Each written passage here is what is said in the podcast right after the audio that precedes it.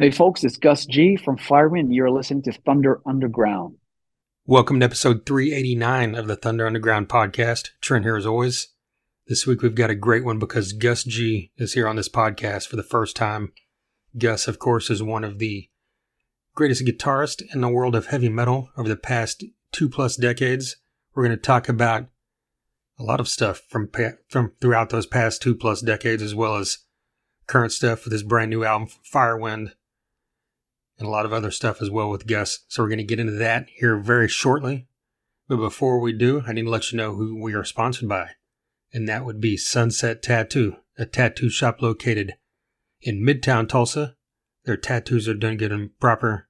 They're state licensed, and they are mother approved well over 25 years of experience from Jake Thompson and his crew over there. They accept walk ins at any time, but you can also give him a call or shoot him a message ahead of time to set up an appointment to go in there and talk about what work you're looking to have done, or of course, to go in and get their opinion and their help. Hit up the socials. Facebook and Instagram are both Sunset Tattoo Tulsa, and you can see tons of photos of a lot of their work throughout the years. They excel in all different styles I've personally had work done by Jake, and I'm looking forward to having more done soon. So give him a call and tell him you heard about him on Thunder Underground. We've also got DEB Concerts, a concert promoter based right here in Tulsa, Oklahoma. They've been bringing tons of great acts to this area throughout the years, like Saxon, LA Guns, Junkyard, Last in Line, Buckcherry, Great White, Winger, Warrant. The list is great and long and it continues to get bigger. April 6th at the Vanguard in Tulsa, Last in Line and Lita Ford together on the same night, co headlining there at the Vanguard. Don't want to miss this one. So hit up the Vanguard's website for ticket info, hit up debconcerts.com for more info as well. And of course, hit up the socials, follow them on there, DEB Concerts on Facebook, Twitter, and Instagram. They also book the Roadhouse stage at Rocklahoma every year. This year will be no different. And speaking of those socials, they recently just opened the window for submissions. If you've got a band and you want to play the Roadhouse stage at Rocklahoma, the info is all right there on their Facebook. So hit up DEB Concerts to find out how you can do that. And of course, as always, a huge thank you to DEB Concerts. Before we jump into the talk about Gus G, I guess one thing of major note when it comes to the world of hard rock or heavy metal would be the fact that just a couple days ago it was announced that Slayer is returning. They announced two different shows. They're headlining one of the nights at Louder Than Life this year in Kentucky, and then headlining one of the nights at Riot Fest this year in Chicago. Both those dates are in September. You know, this kind of came out of the blue kind of weird timing with the fact that, you know, Kerry King, you know, has been out there in the press talking about his solo venture. The album just basically under the name Kerry King, where he's got a great cast with him there. Phil Demmel, you know, on guitar.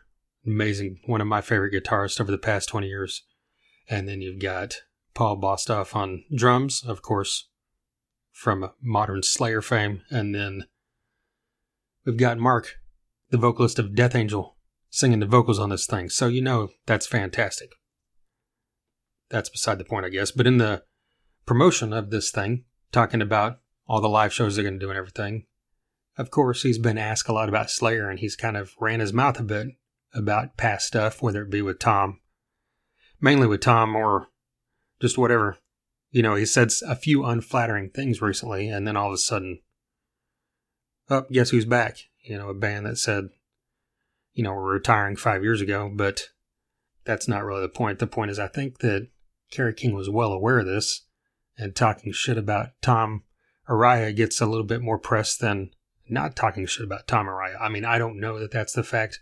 That just seems pretty convenient to me, right? Because the whole Kerry King didn't know this thing was happening is obviously very untrue the fact that you know it's happening is cool. I don't not been one of those people that's ever cared if a band comes back. You know, the Mötley Crüe thing was funny because they signed a contract that said they wouldn't, but you know, Slayer didn't do anything like that. They, in fact, they were one of the many bands that when they did announce this and did go through the process of their final touring throughout 2019, they claimed that this was their final tour, all that. The whole loophole that a lot of bands have done throughout the years. Not a lot of bands, but a few. I'm not touring. But hey, you know, we can do shows here or there, right? Which, whatever. I'm under the assumption that Kiss will do it as well. For some reason, really do believe Kiss probably won't tour again. That whole thing was real, but I'm sure a few years from now, you know, there'll be a big Kiss show in Vegas or New York City or something. Really, why did I bring this up? Just because that's relevant news, I guess, that Slayer is at least back for two shows. Will we get more shows of that? Will anything else come of it? Who knows? Whatever. I'm cool with it. I'm good to see it. Glad to see it. All right, let's jump into the subject at hand, which is Gus G. The 10th album, yeah, 10th album from Firewind is coming out in one week. I don't know when you're listening to this, but it comes out on March 1st. With that being said, if at any point you've been a fan of Firewind, you're not going to be disappointed. I had the opportunity to listen to an advanced copy of this. And, you know, as anyone can go online right now onto Spotify or wherever you stream your music at, and you can hear five of the songs already for this album. And there, I think there's only eleven. Let me see. There's actually only ten songs, right? So half the album is out. That's actually something we spoke about at the beginning of this interview. But with that being said, the full album is great. You know, we talk about it here in a bit, but you know, Stand United is the name of this album, and the title track itself is killer. The lead off track, Salvation Day, is one of those singles that's already out you can check out that is unbelievable. This album just kicks off. And I mean, it just, it's Firewind. It's, you know, some of the best power metal you can get out there, in my opinion. Great tracks throughout here. You know, we talk a little bit about this song called Land of Chaos, a couple other songs here coming up. But really, when it comes to the landscape of power metal over the you know the 21st century. You know gus g is right there in the midst of all of it. You know just the beginning of this guy's career you know he was involved with not just one but several of the bands that kind of became the preeminent power metal bands you know of the 21st century with like dream evil and firewind and mystic prophecy and so on and so forth. You know to me it's just amazing whenever an, a musician is a big part of more than one band in a genre, but to be as big of a part as he has been of more than one band, of course, that turned into solely Firewind, you know, after a few years. Just everything he's contributed to power metal, you know, is immense in my opinion, and that's not really an opinion. Everybody knows that. And of course, his time with Ozzy as well, known as well, and that's something else that we get into for a little bit, among many other things. But besides me here, sitting here telling you about the things we talk about, why don't we just jump right into this? Here is Gus G of Firewind.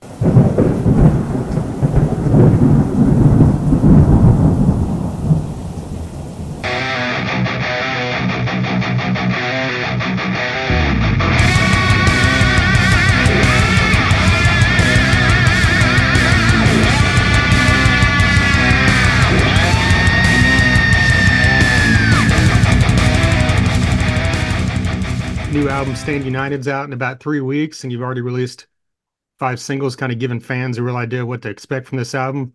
Kind of talk about the idea of having, you know, half the album available before the official release.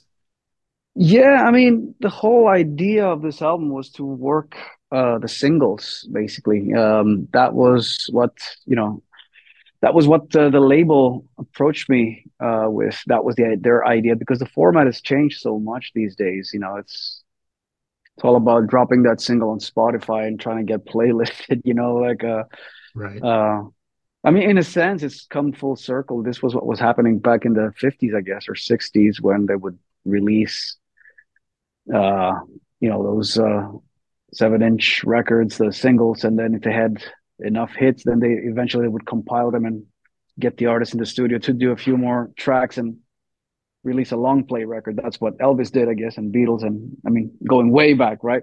Right. Um, I mean, nowadays, you think about it, it's kind of become like that too, but in a digital world, obviously, in a digital um, era, and uh, and that and that's what uh, and that's what uh, the labels are looking at, I guess. So they said they said to me, you know, you should do the album, but you know, we should work the singles. You know, just give us singles first.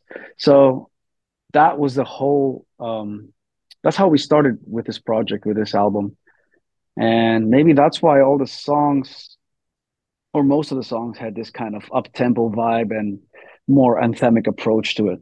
Yeah, and no, I wanted each song to be able to stand on its own, kind of. That that was that was uh like that that was the mindset. Well, you guys released Destiny is Calling like a full year before the album release. Was that part of this intentional plan? Yeah, yeah. I mean, um, um, Destiny's Calling.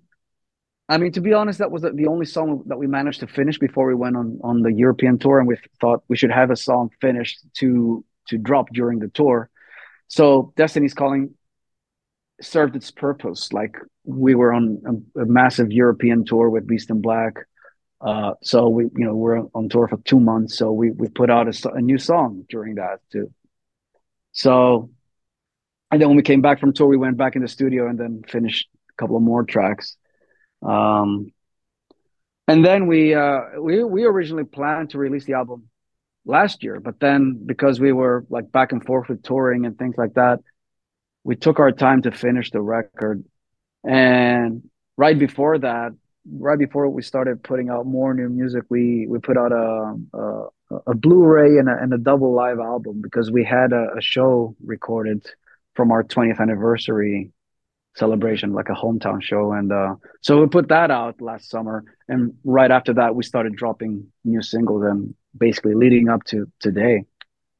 Kind of talking about what you just talked about a minute ago about the, you know, the early days of rock and roll with releasing singles. Do you do you miss, you know, kind of what we grew? I mean, we're about the same age, mid forties. Do you miss kind of grow, you know, what we grew up with with the full albums and buying an album and kind of just enveloping the full thing, which kind of got lost on a younger generation, I think.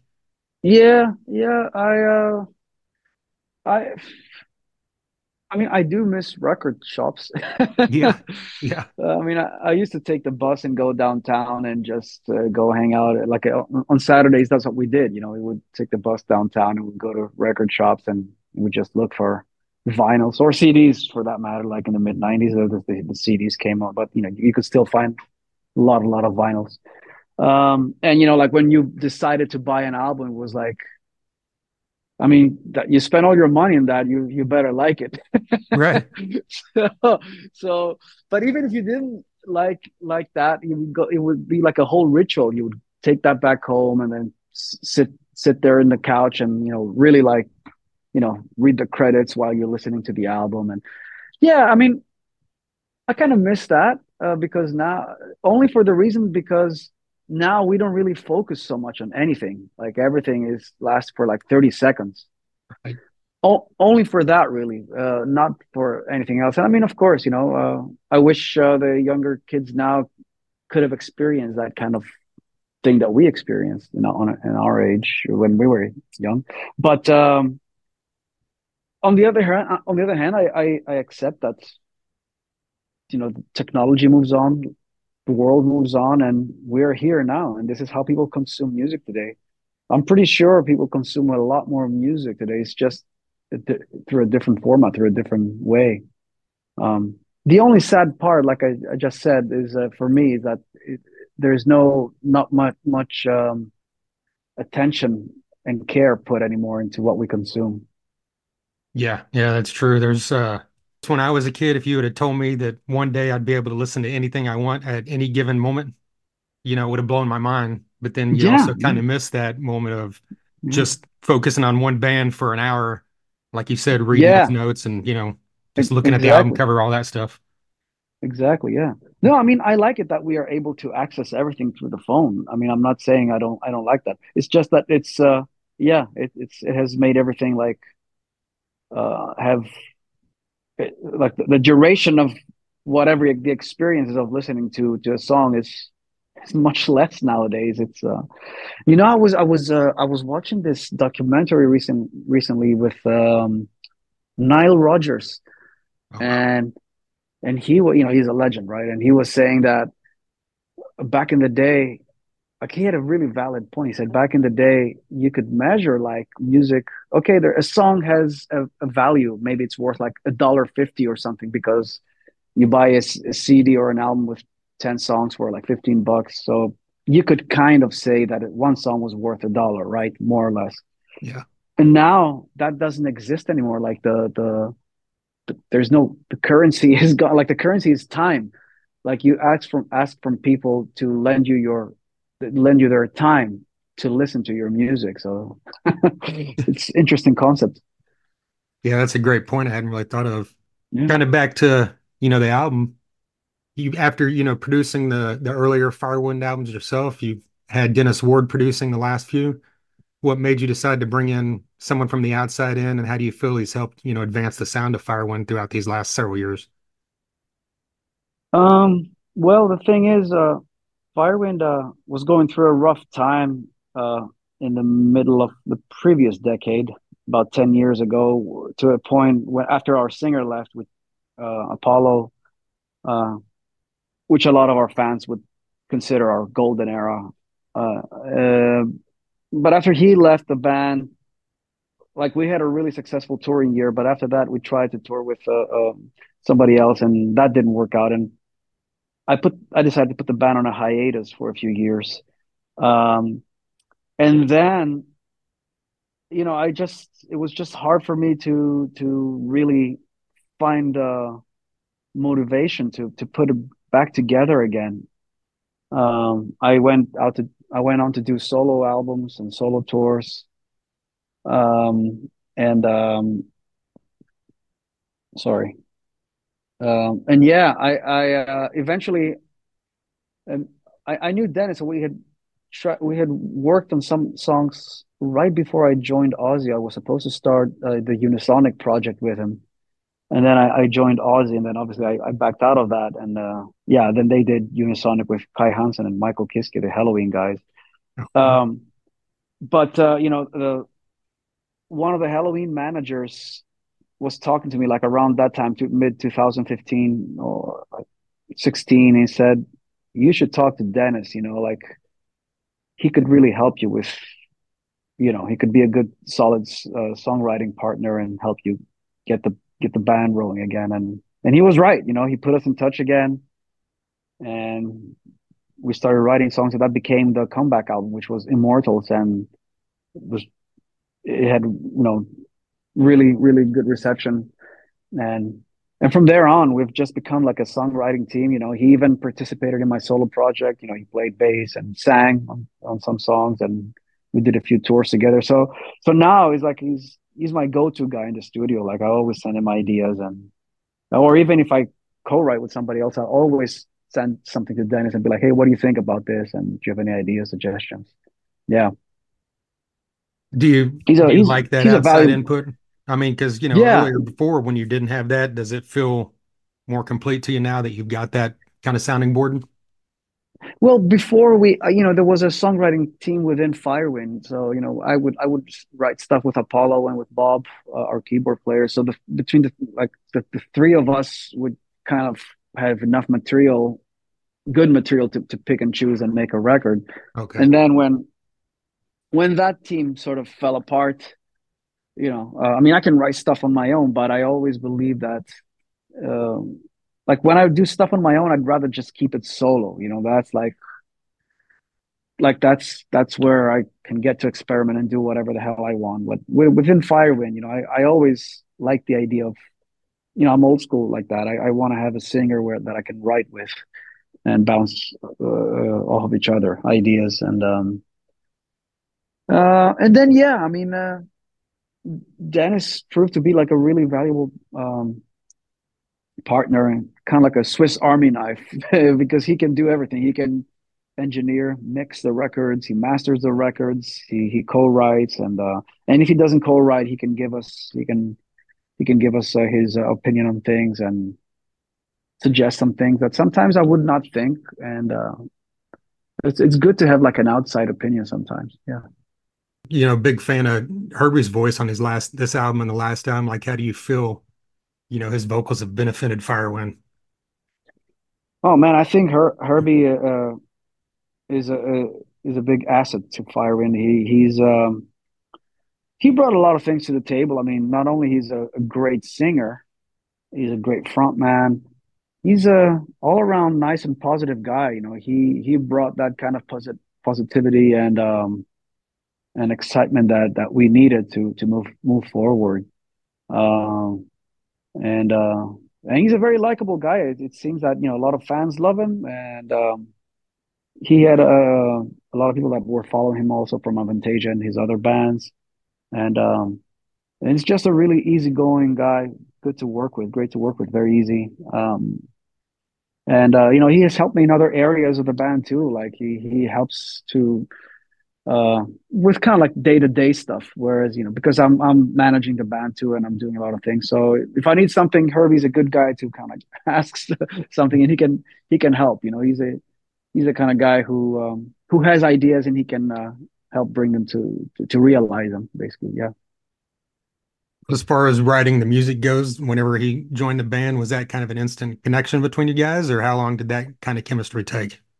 Well, well, when he when he first joined, but part of the audition was I sent him one of our old songs. I asked him to sing over that and see how he does that.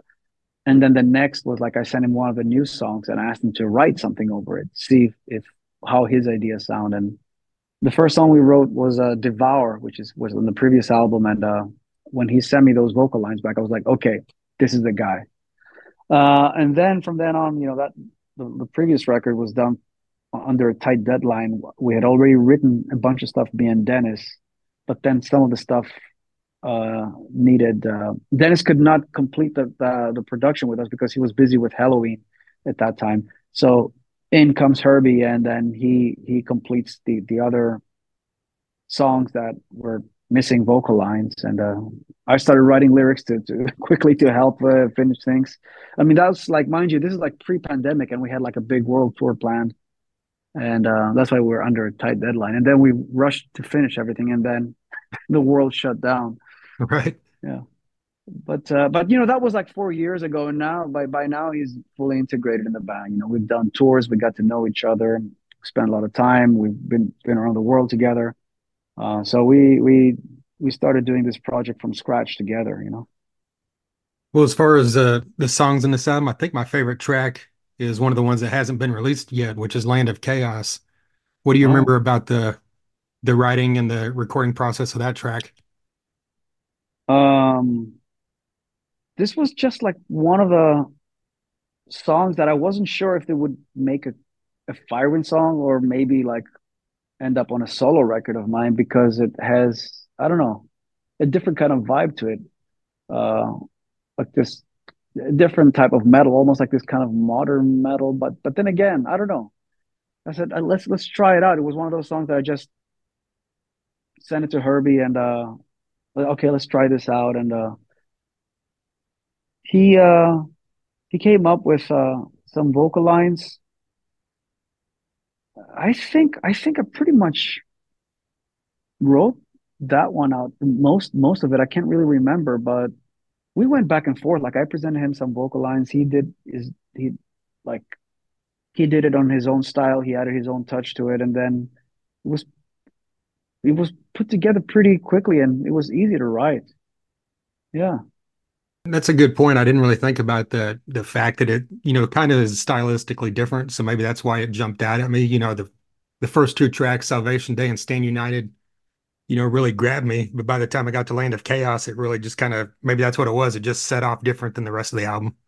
Yeah, yeah, and I think that it's uh, that's why we placed it at that like a track number seven. Like it's it gives like this different tone on the album. Um, you know, whereas you have all these anthemic type of tracks or whatever, then you have this one, and it's like, I don't know. It, could almost be like a song for another band, but right. uh, but yeah, but somehow we made it work for for Firewind. Yeah. Well, another one of the tracks is your guys' cover of "Talking in Your Sleep." Whose idea was that? Your idea to cover that, or did someone else come with that idea? Yeah, that was my idea.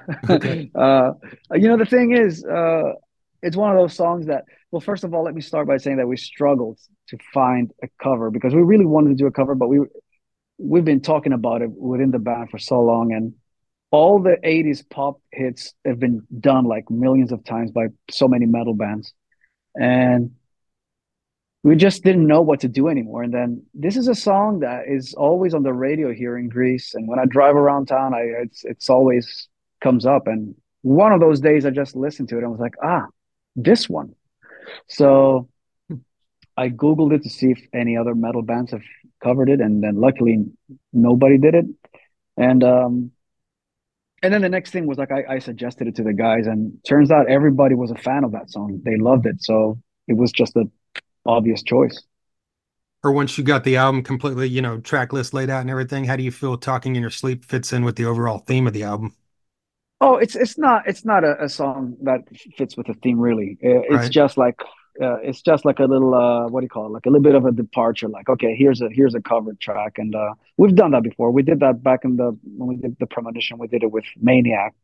Oh yeah. So um, it was just one of those. You know, we are we originally planned we wanted to record two or three covers, but we were running. We, we couldn't just come up with the right ideas, and this one was just the best idea, and we just said that okay, let's let's do that, and uh, let's let's put it on the album. It's um, it'll be it, it'll be a fun little thing to have, and um, in there, you know, like maybe like it'll it'll surprise the listeners. Uh, maybe some people will know it, and some people will not know it, but will go like, okay, what is this? Right. yeah. Well, I know you're, you know, obviously in Firewind mode right now, but is there any chance we see another solo album in the next year or two? Um, it's it it could be a possibility. We'll see. We'll see how how this goes. You know, right now I'm really focused on this next tour and this next album, and and uh, see how busy that will keep us if the tour gets extended, or if we keep going into 2025 doing tours and gigs. Um, and if we do that, then I have to see when I will have my next kind of like downtime to start writing, and that that will sort of determine like my my inspiration for that will determine whether that'll be a you know like a, a solo record. Like i still have to think what the next solo record should be. So yeah. But you know i'm not, I'm not worried about it yet yeah, it's uh it's not it's not uh it's not a, a priority at the moment. I mean, I know, like you said, it's not a priority, but when you say what it would be, do you mean like either fully instrumental, like Quantum Leap, or a collaboration yeah yeah. vocals, or having Dennis Ward back, that kind of thing? Yeah like i, I don't know exactly what i want to do next i mean i like i like the instrumental path that i took uh, on on the last record i don't know if i should do like a, a mix of that or uh, of, I mean of instrumentals and vocals, uh, uh, vocal songs. Um, I don't know if I should just you know like there's plenty of ideas around. You know, I don't know if it should be collaborations, maybe not even with singers, maybe with other musicians. You know, just maybe guitar players or even or even just other instruments. Like I, I don't know. It, it, there's there's like tons of ideas on my mind right now, which I haven't put in a proper context yet, you know? You know, speaking on that, whether it be a vocalist or another musician, is there anybody like specifically that you never recorded with that you would love to have on a future song of yours? Um, no, not really. I haven't really made a any specific list yet, to be honest. Yeah. I mean, of course, if, if you ask me if I would like to to collaborate with some of my guitar heroes, of course, yeah. Like I can I can drop names. I mean, I'd love to do a, a song with Joe Satriani or I don't know, or Al Di Meola or or John Sykes or whoever. But I mean, I I, I don't know if that that's the, the the way that I'm gonna try and go. It, it really it's it's just too early to say.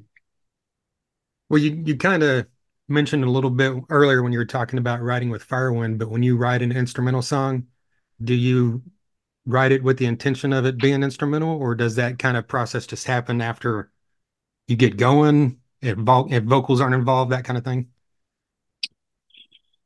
Um, yeah, I don't. Re- it's like the, the instrumentals. I don't know where they take me. That's the thing. Like usually everything is like riffs for me and, and themes. So everything starts with the intention to have vocals.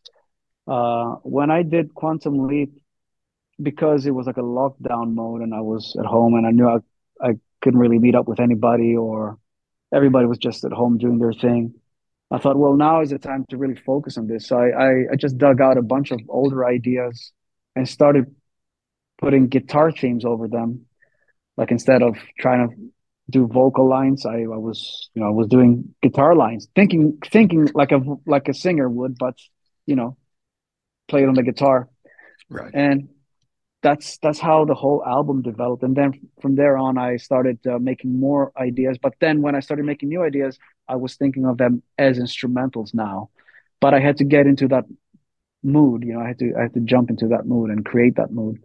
Um like nowadays if i would write something it'll probably just to me it's like it starts with a riff or two riffs. And i really don't know where that will go something that's always intrigued me about instrumental music is obviously when you have vocals and words, you know, it's easy to have a theme or a title for the song, but where do you get inspiration for a title of a song that doesn't have any oh, words?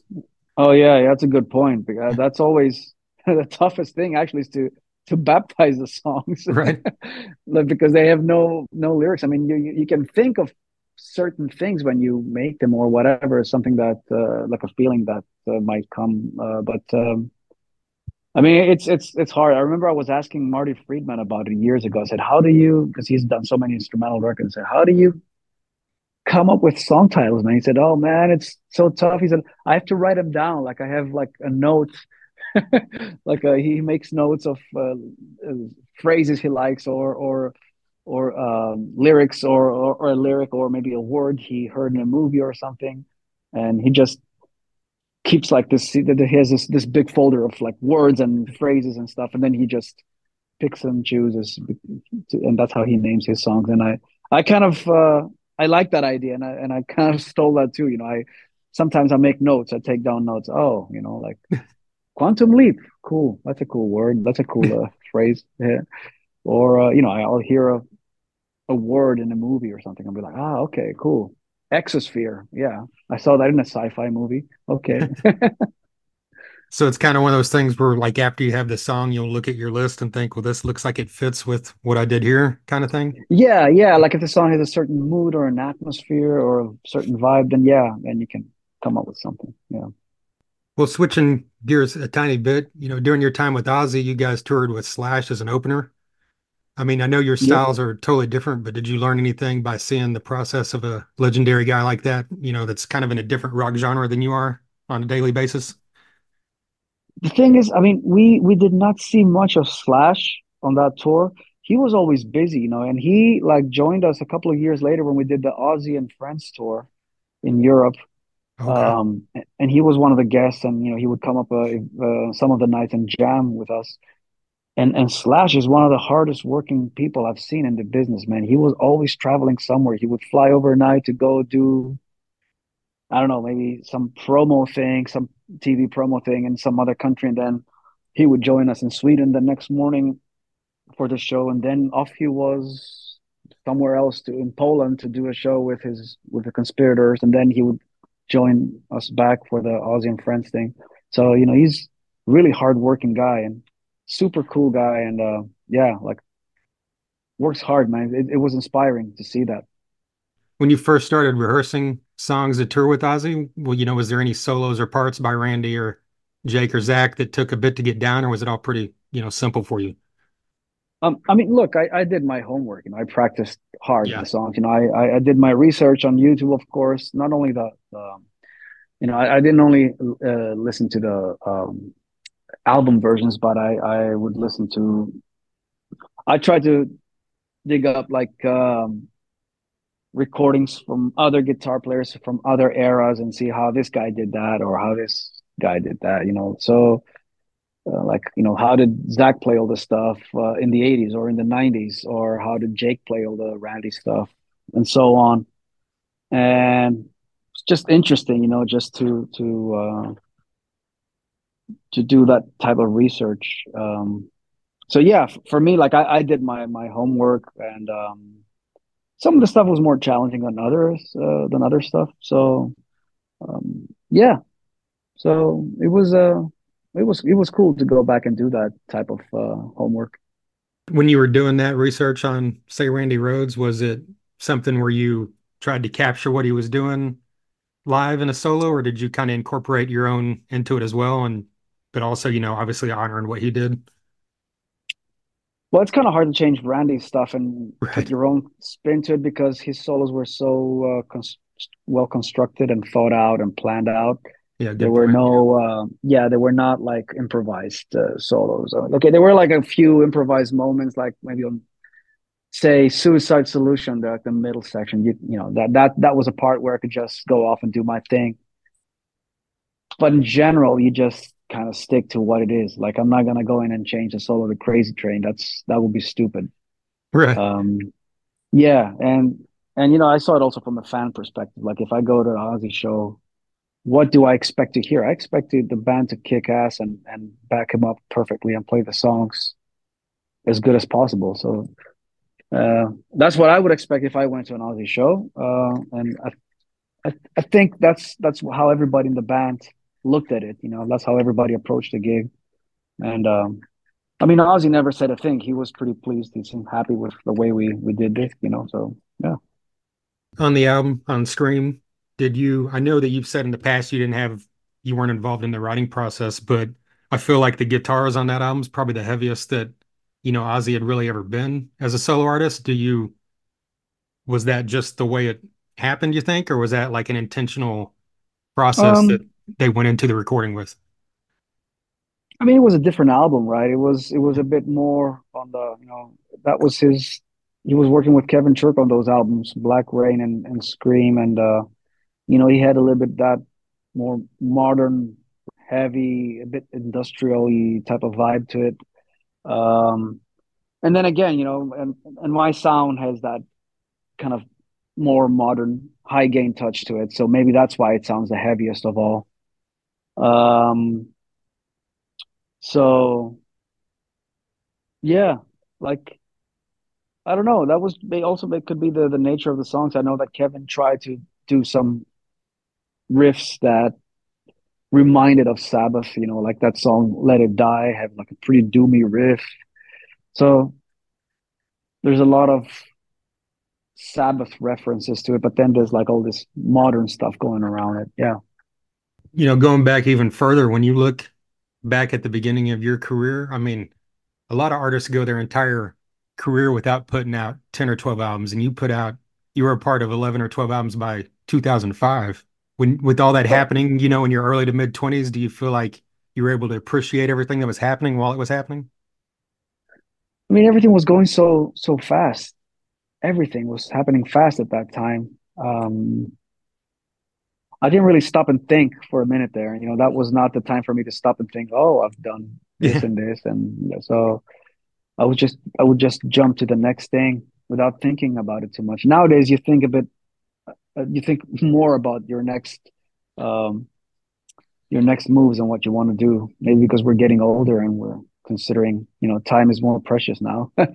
Yeah. Uh, but yeah, it was uh yeah, it was it, I was being very productive and at, at, in my 20s, you know, playing with many bands and all that. And yeah, it was interesting. And then eventually I kind of like settled down and focused on my own thing. But with all that going on with like what four different bands, do you, I mean, did you ever have like any extended period of time off, or was it just constant, constant, constant? Yeah, it was like pretty much like one project after another. There was no downtime. Yeah. And and, and I loved it, you know. It, it was I was building my career, I was building my name, so I was really hungry for that at that time. Also, speaking of, you know, even earlier than that, a friend of the podcast, Luke Nagel, wanted me to ask you, would you ever considering writing a full record with James Malone? Because he said he knew you wrote a couple demo songs for the first Firewind demo, or is that someone We you've we ever did even kept in contact with throughout the years? Actually what what is James doing nowadays? I haven't heard from him in years. Do you I'm actually not know? sure. He just sent me that question this morning. Okay, okay. I mean, me and James we met when I went to Berklee uh in 97 and uh we we you know we hit it off right away. We we made a band when we were at Berklee. Uh, we went to that the summer program, and uh, we wrote a couple of songs together. We would just kind of like do four track demos together, and um, at that time, I was really hoping that me and James would start like a, a, a cacophony style type of band. Um, but then, yeah, you know, like I we, we both went and did our own thing. Um, yeah. So sorry, I forgot what was the question. If if I would do something with James, like a full record. Yeah, if I mean, if there was ever any thought of writing a full record, or if writing in the, you know, if that's someone you've really kept in contact with, you kind of answer that. But yeah, the thing is, I haven't, I, I've, I've lost, I've lost touch with James. I don't know, I don't know what he's doing. I don't know where he is. Yeah, I mean, I would have loved to just catch up with him and see how he's doing. Do you have, uh, you know, any of the songs that you, you know, were part of the writing process for, for any of the other bands back then, like Dream Evil or Mystic Prophecy, that you think would work well in a Firewind set, or is that even something you would even consider? Yeah, no, I wouldn't do that. I mean, I've oh. I've done a little bit of that on one of my solo tours. Okay. Um, like I, I think that was yeah about ten years ago. I went out and I did like some of my solo material when I had my first couple of albums, and then I on one of the tours I did like a, a Dream Evil song, and I did a Firewind song. I didn't do any Mystic Prophecy stuff, but yeah, like I did a little bit of all that, and then I I did like an Ozzy song, or at some point I would do like an Ozzy medley or something. Uh, and then I kind of dropped that, you know, like I, I thought uh, building my solo career, I should probably uh, focus on that, on doing um, my own material and build that up. And uh, so, but you know, these are all cool ideas. Depends on the theme you want to present. Like it has to have some kind of meaning for doing that throughout all those solo albums and all the Firewind albums and those early albums we just mentioned, like, you know, you've worked with tons of vocalists throughout the years. You know, outside of obviously, you know, what you're doing now with Herbie, do you have anything that stands out as like a favorite vocal performance from one of your albums? Is would it be Apollo or is it something something, you know, another album? Well, here's the thing. I'm one thing that I'm proud of. I always say that Firewind has had many singers, but all of them were amazing. They were great. Yeah. Like I'm proud of all the guys that I've worked with. Like their their vocal abilities, their their their vo- tone of their voices, and and um, you know the performances they they put on our albums. Um, you know whether it worked out between us or not, uh, for whatever reason, like that doesn't take away anything from from all those guys being great singers. Like from from Stephen Fredrick to you know to Chity to to Apollo.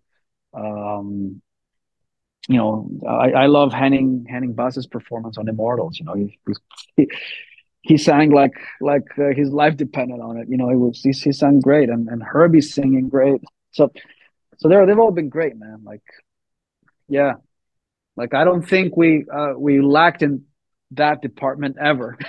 right. yeah, I mean, we maybe we haven't had a stable singer, but we've we've never had like uh, any mediocre singers. They were all incredible. Yeah, yeah, that's for sure. Well, you guys have, you know, this tour with Masterplan in Europe coming up and then a US tour with Edge of Paradise going, you know, this is going into May. Like what can we expect yeah. throughout the rest of the year from from Firewind? Well, I mean, uh, you know, it's I'd like to tour this album as much as possible. Um, yeah, I mean, we are we are we're, we're starting in Europe in a few days, and then we're heading over to the States. It's going to be the first headline shows we've done in quite a few years in the states. Um, you know, I hope people can come out and uh, and support that. Uh, I know we're we're uh, we're probably uh, uh, competing against a lot a lot of bands this spring touring America, but uh, yeah, we're gonna go out there and do our best. And after that, we go to Japan and I hope we can just keep rolling, man. Like you know, there's talks about going back and doing like round two in Europe in the fall. So there's talks about South America. So there's there's ideas. You know, let's see. Yeah, I'm hoping to hit you at the the Dallas show at the end of the the U.S. tour. I've seen, you know, I got the chance to see you with Ozzy, but I've never had the chance to see Firewind live. Oh, really? Okay, yeah. dude, you should come out to the show then. Yeah, I'm about four hours north of there, so I'm definitely going to try to make that one. Cool, cool kind of a final question for you. I mean, you've you know, we talked about a little bit with singles at the beginning of this talk, but you know, technology's changed a lot throughout the past 20 plus years of your career. Do you enjoy where the process is at now? Or is that something you really thought about as it's changed throughout the years? As far as mean, uh, recording uh, goes, I mean, and that kind of thing. Recording, yeah. yeah. No, I mean, look, this this is very convenient nowadays. I and I, I like that part. That I don't really have to go into an expensive studio and sit there and the clock ticking, and then I'm I'm getting nervous about recording. So I hated that part always. Um, now I have my own studio, and um, uh, and and you know I can just record where, whenever I want, and we can file uh, we can uh, share files and with, with with the band or with with Dennis, for example, or whoever we're working with. That has made life so much easier. That is like the technological part. That is, uh, I mean, it's a miracle that we can do these things nowadays. Um, so I'm really all up for that. I mean, it's and it's also really convenient to to record great guitar tones now with all the plugins and stuff that's available. It's it's incredible. And I mean, even recording process. Like I just the last interview I did was with Brian Tatler from Saxon and Diamond Head, and he you know mentioned Saxon recorded their newest album in like four different, basically four different countries, I think. Yeah, I mean, we we are doing it like that too. Like I do my guitars here in Greece, okay. and like we we track drums in Germany. Um, in a in a different studio. And then Herbie, he he lives in Germany, but he has a, also a home studio, so he tracks all his vocals in his studio.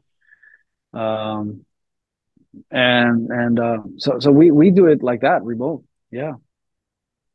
So I guess that kind of you know I mean that's another you know a huge change from I'm sure the the early days of you doing this whenever probably everybody went in a studio at least the same studio whether it was at the same time or not you know uh, I mean, back in the day, we used to travel in studio all together, and we yeah. would rent, like we would do like a, a lockout. You know, we would just uh, hire the studio for a full month, and we would all live there. You know, there would probably be like guest rooms, and we would all live there and for a month, and wake up in the morning and just go to recordings. And uh, whenever you know the drummer was finished, then like okay, bass up next or guitars or whatever and the other guys were just waiting around. so I, I, mean, I've I've I've we've done a couple of records like that. Like the Premonition was done like that. Allegiance was done like that. Um, but you know, before that, we actually started out as a, a file exchanging band too. Like in the early 2000s, the first two records were done with just sending files. But back then, it was on CDs because you couldn't send all that with email. We didn't right. have uh, the we didn't have the fast enough internet. Yeah. So I, I mean, when I started, when I when the when I got signed to Leviathan Records, and I was working with David Chastain, you know, I would just send everything on a CD, all the files, send it over to America, and then he would do the vocals, send it back to me. Um, it was harder and took longer to do things like that, but we got it done. Yeah. Um, but yeah, I mean, uh, nowadays, like I said, uh, it's uh, you can you can get such great sounds just in a home studio and in your bedroom, you know, with with plugins and things like that, and just like a Pro Tool system and just a, a normal interface, and um, so that has become a big. Uh, it's a it's a very helpful tools. Yeah. Yeah, it's amazing how far it's come. You know, just like us sitting here talking on Zoom, and you could, you know, hop on Zoom and talk with one of the other guys about you know, hey, you like this part or whatever, you know, how quick it makes it that process. exactly. Yeah. Exactly. Yeah. All right, man. Well, Max, absolutely loving the new album and hoping to see you live, like I said. And I appreciate you taking the time with me today. Excellent. Thank you, my friend. Have a good one there. There you go, Gus G of Firewind. A huge thank you to Tim from Atom Splitter PR for his help with that.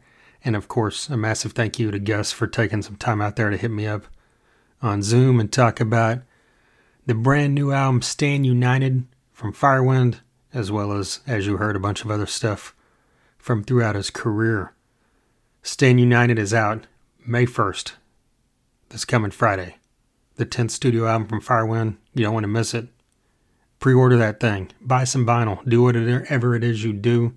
If you don't buy physical stuff, just stream the hell out of it. You know, we got to support great artists when they put out great music. So do that with any band you love at all times, right?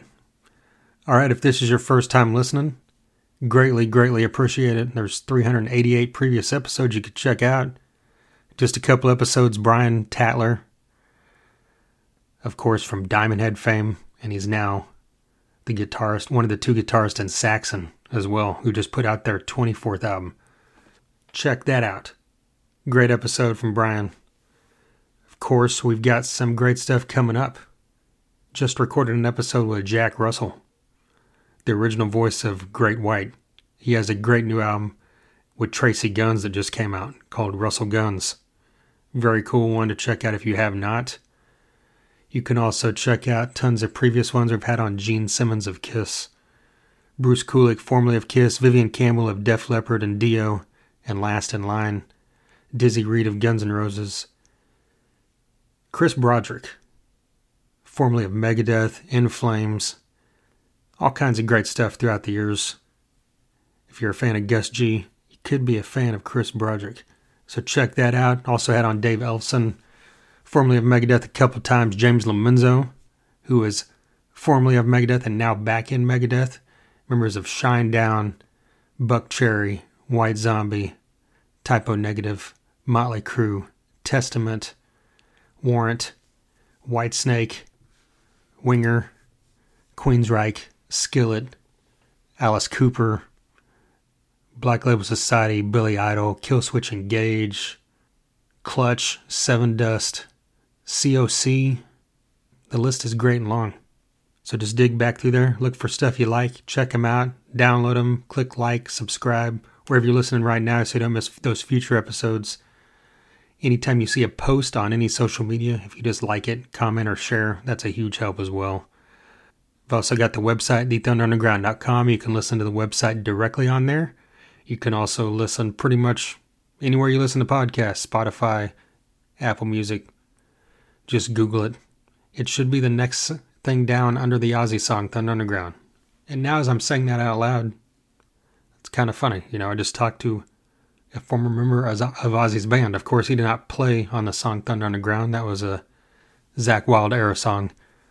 There's a very loose connection there, right? I think he's probably the second. Let me think about that. So I should have thought of it beforehand. Probably the second person that's played with Ozzy that has been a guest on this podcast. Brian Tichy has been on here a couple times. You know, and he's been in tons of great stuff throughout the years. So Anyway, once again, check all that stuff out. Check out the new album from Firewind, etc., etc. All right. Once again, a huge thank you to Sunset Tattoo, DEB Concerts, Atom Splitter PR, and Gus G. And until next time. Thunder Underground, y'all.